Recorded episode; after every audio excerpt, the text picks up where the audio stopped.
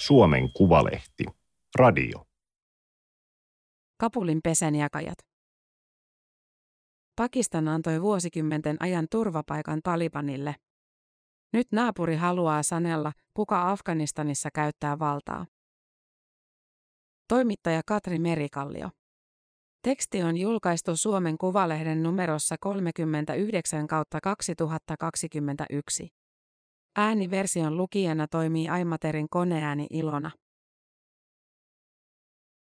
Läntinen maailma järkyttyi, kun Talibanin turbaanipäiset uskonsoturit marssivat elokuun 15. päivä Afganistanin pääkaupunkiin Kabuliin.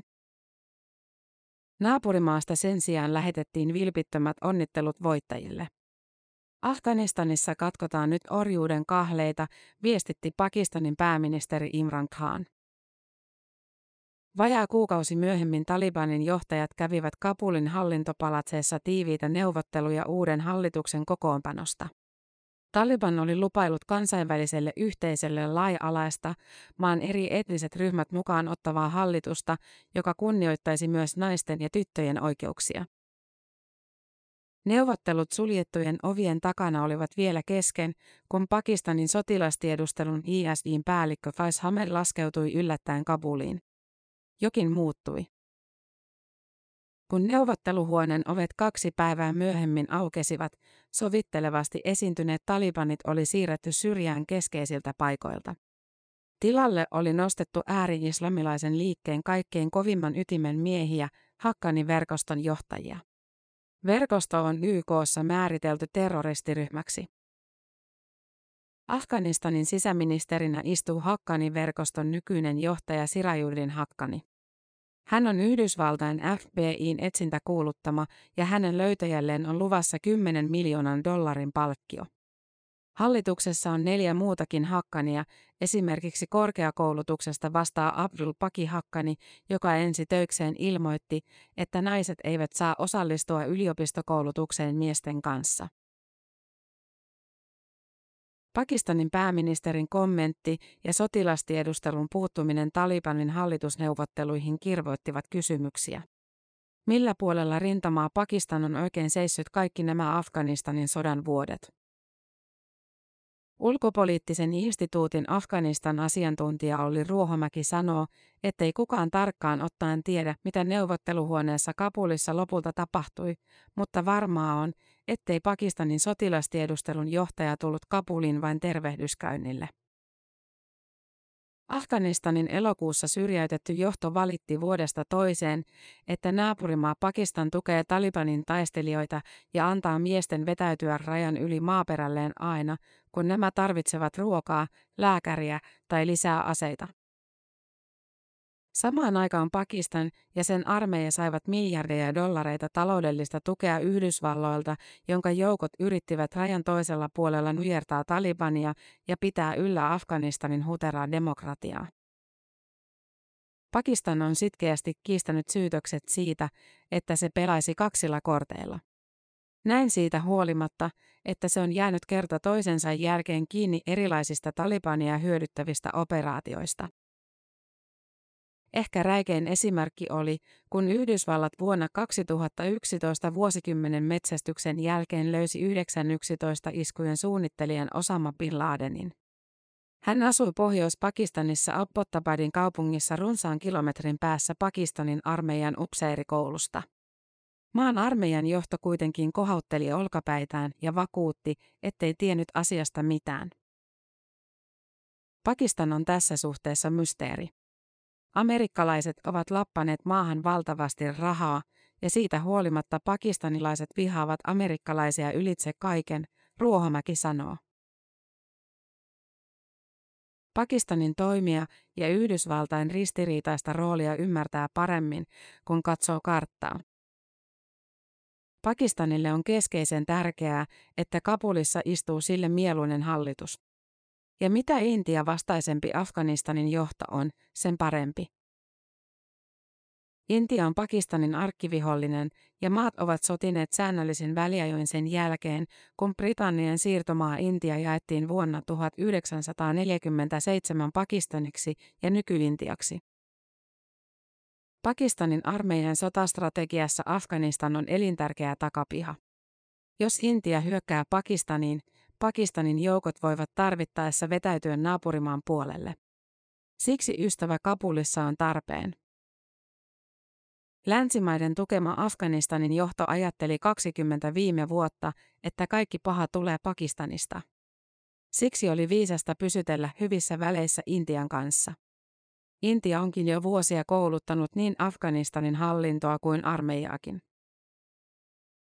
Intian konsulaatteja siroteltiin eri puolille Afganistania. Ystävällismielisellä toiminnallaan Intia hankki vaivihkaa tukevan jalansijan Pakistanin takapihalla. Nyt Pakistan voi huokaista helpotuksesta, Kabulin palatseissa istuu jälleen tuttu turbaanipäinen joukko. Pakistan on vuosien ajan tasapainotellut omien etujensa ja Yhdysvaltain etujen välillä. Yhdysvallat on Pakistanin suurin taloudellinen tukija ja se on rahoittanut avokatisesti vuosien ajan Pakistanin armeijaa niin asehankinnoissa kuin terrorismin vastaisessa työssä. Pakistanin terrorismiongelma on nimeltään Tehrik-i-Taliban Pakistan eli TTP. Se on jihadistiryhmä, joka taistelee Pakistanin johtoa vastaan ja on tullut tunnetuksi siviileihin kohdistuneista itsemurhaiskuista, kuten vuoden 2014 kouluiskusta, jossa kuoli 140 opiskelijaa. Juuri TTP yritti vuonna 2012 tappaa tyttöjen oikeuksia puolustaneen ja myöhemmin Nobelin rauhanpalkinnon saaneen 14-vuotiaan Malala Yousafzain. Pakistanin armeijan mukaan maan terrorismin vastaisessa sodassa on kuollut 83 000 ihmistä. Vaikka rajan molemmin puolin toimivat ryhmät kutsuvat kummatkin itseään talibaneiksi, ne eivät ole liittolaisia, päinvastoin. Aatteeltaan TTP on lähempänä Afganistanin ISISiä eli ISKPtä, joka on nyt vallassa istuvan Talibanin merkittävin vastustaja. Yksiselitteistä kuvaa alueen eri jihadistiryhmistä on vaikea piirtää, sillä niiden keskinäiset suhteet vaihtelevat sen mukaan, kuka mahtimies tai mikä heimo nousee valta-asemiin. Pysyvämpiä siteitä on viime vuosina pyritty solmimaan muun muassa naimakauppoja tekemällä. Pakistan on rakentanut maiden 2600 kilometrin pituiselle rajalle neljä metriä korkean raja-aidan pitäkseen terroristit, aseet, huumeet ja pakolaiset Afganistanin puolella. Yhdysvaltain presidenteistä sekä George W. Bush että Barack Obama tasapainottelivat Pakistanin kanssa. He tiesivät, että ilman Pakistanin tukea Afganistanin sotaa oli mahdoton voittaa. Samaan aikaan amerikkalaiset tekivät vuosina 2004-2018 satoja lennokkiiskuja Pakistanin heimoalueille metsästäessään terroristeja. Pakistan protestoi, mutta vain laimeasti. Vasta presidentti Donald Trump alkoi avoimesti syyttää Pakistania valheista ja petoksista. 2018 Trump myös leikkasi Pakistanin vuosittaisesta tuesta suuren osan 1,3 miljardia dollaria. Tiukkaa linjaa kesti kuitenkin vain muutama kuukausi.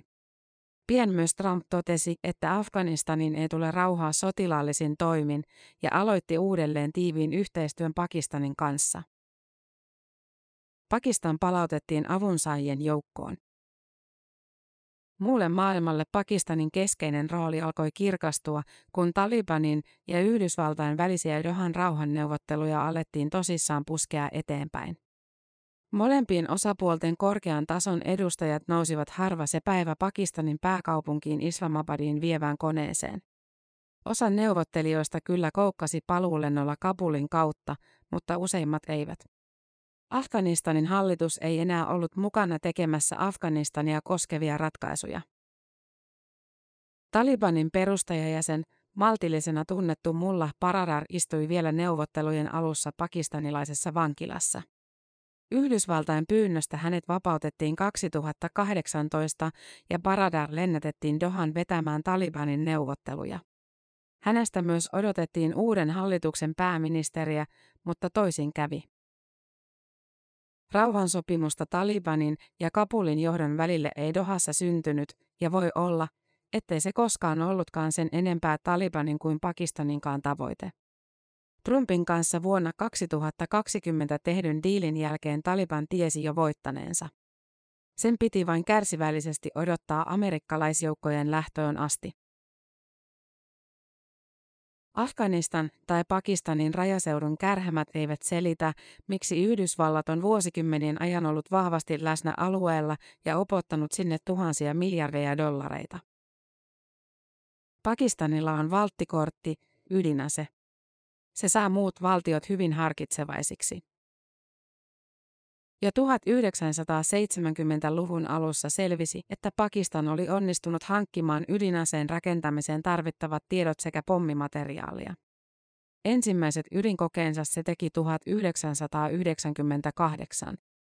Niiden jälkeen Pakistan ilmoitti olevansa ydinasevalta. Tukholman kansainvälinen rauhantutkimusinstituutti SIPRI arvioi, että Pakistanilla on nykyään noin 160 ydinkärkeä.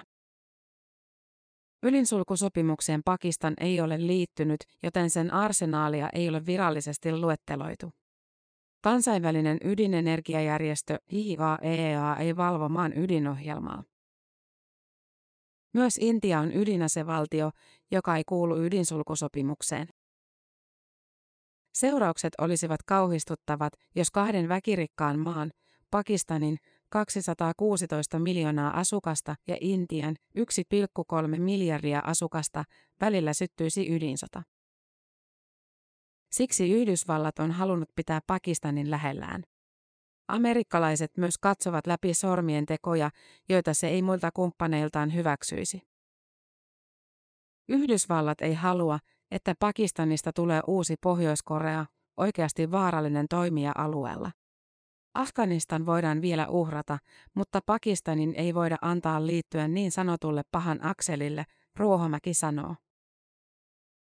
Yhdysvallat on rahoittanut Pakistanin ydinaseiden suojausjärjestelmiä ja kehittänyt aseiden valvontaa.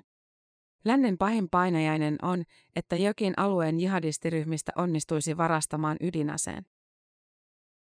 Pakistanille jännitteinen asetelma sopii hyvin. Kun Neuvostoliitto oli miehittänyt Afganistanin 1979, CIA rahoitti neuvostojoukkoja vastaan taisteleesta mujahideen taistelijoita, jotka toimivat Pakistanista käsin. Osasta mujahideneja tuli sittemmin talibaneja. Pakistanilaiset ajattelevat, että koska amerikkalaiset tulivat jo 40 vuotta sitten sotkemaan heidän rajaseutunsa, he saavat jatkaa laskujen maksamista vastakin.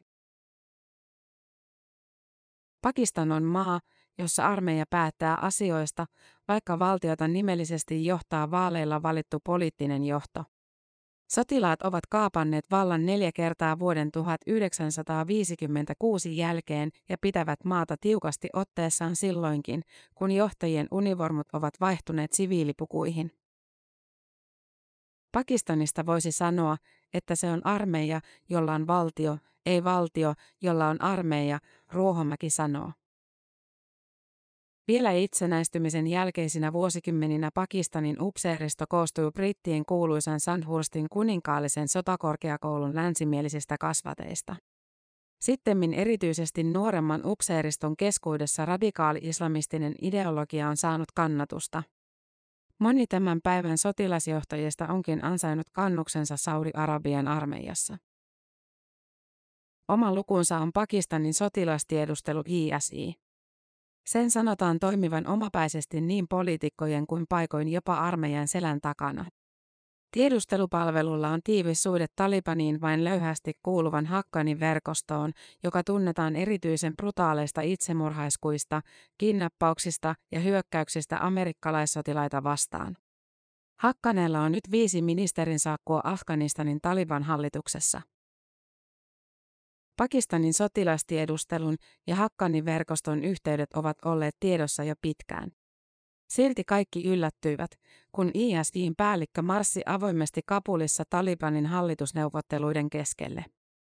Intian mediassa vierailun tulkittiin tarkoittavan sitä, että todellista valtaa Kapulissa käyttää nyt Pakistanin armeijan tiedustelupalvelu. Vielä 1960-luvun alussa Pakistan oli toista maata. Sadat tuhannet ihmiset kerääntyivät vilkuttamaan katujen varsille, kun nuori säteilevä kuningatar Elisabeth II laskeutui kansainyhteisön nuorimpaan maahan ensi vierailulle. Myös presidentti Martti Ahtisaari kertoo elämäkerrassaan, kuinka hän nuorena vastavalmistuneena kansakoulun opettajana sukelsi ensimmäiseen kehitysmaapestinsä juuri Pakistanissa. Kansa oli rutiköyhää, mutta länsimaalaiset pelasivat tennistä, nauttivat iltarinkkinsä klubilla jakarandojen varjossa ja väistelivät kädilläkeillään kameleita kapeilla teillä. Ihadistisesta liikkeestä ei silloin näkynyt merkkiäkään. Suunta muuttui 1960-luvun lopulla, kylään tuli Saudi-Arabian kuningas Faisal bin Abdulaziz. Hän halusi lahjoittaa pakistanilaisille jättimäisen moskeijan. Kun 120 miljoonaa dollaria maksanut Faisalin moskeija 1980-luvulla valmistui Islamabadiin, saivat pakistanilaiset kauniin rakennuksen kylkiäisenä joukon jyrkän linjan islamilaisia uskonoppineita. Wahhabismin oppeja alettiin levittää maassa määrätietoisesti. Nyt Pakistanin uskonnollinen ilmapiiri on hyvin vanhoillinen ja muihin uskontoihin suhtaudutaan jyrkän kielteisesti. Jumalan pilkasta jaetaan ankaria tuomioita ja vaikka kuolemantuomioita ei laiteta täytäntöön, väkijoukkojen raportoidaan lynkanneen niin tuomittuja kuin näiden asianajajiakin. Pelko toisaalta terrorismia ja toisaalta ydinsotaa kohtaan on ollut Pakistanin armeijalle kätevä väline myös maan sisäpolitiikassa. Turvallisuuskoneiston nielee leijonan osan maan budjetista. Pelkästään armeijan kuluihin menee 4 prosenttia bruttokansantuotteesta. Sitä suuremman osuuden sotavoimaan käyttää vain muutama Lähi-idän maa. Terveydenhoitoon tai koulutukseen rahat eivät riitä. YK on inhimillisen kehityksen listalla Pakistan on pudonnut Syyrian alapuolelle sijalle 154 kaikkiaan 189 maan listalla. Erityisen heikosti se pärjää koulutuksessa. Keskiverto pakistanilainen on käynyt koulua vain viisi vuotta. Pakistanin armeijan näkökulmasta tilanne on kuitenkin nyt mainio, se on saanut itselleen kolmoisvoiton. Kabulia johtaa myötämielinen joukko, dollarivirta armeijan pankkitileille jatkuu ja voi olla, että Pakistanissa toimivat jihadistit rauhoittuvat, kun kristittyjen ristiretkeläisenä koettu Yhdysvallat ei enää rymistele naapurissa. Eikä lopputulos ole välttämättä erityisen huono muillekaan, ainakaan miehille. Alueelle voi syntyä jopa omanlaisensa rauha, Olli Ruohomäki pohtii. Se, että tappaminen ja sisällissota päättyvät, voi kaikesta huolimatta olla lopulta parempi vaihtoehto. Tämä oli Suomen Kuvalehden juttu Kapulin pesänjakajat. Ääniversion lukijana toimi Aimaterin koneääni Ilona.